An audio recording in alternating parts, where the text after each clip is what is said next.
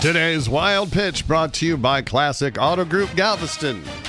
A cast worn by RG3 on his dislocated foot and signed by the entire Redskins team was recently purchased by a Skins fan for 1500 bucks.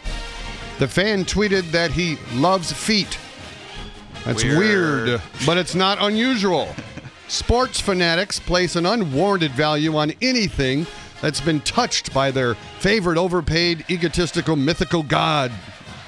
The San Francisco Giants sold empty beer cans from their World Series locker room celebrations, and people bought them. So, in that vein, here are my three favorite sports memorabilia items I'd like to own. Uh, here we go. Number three, the cork from Sammy Sosa's bat. Number two, the needle from Barry Bonds' butt.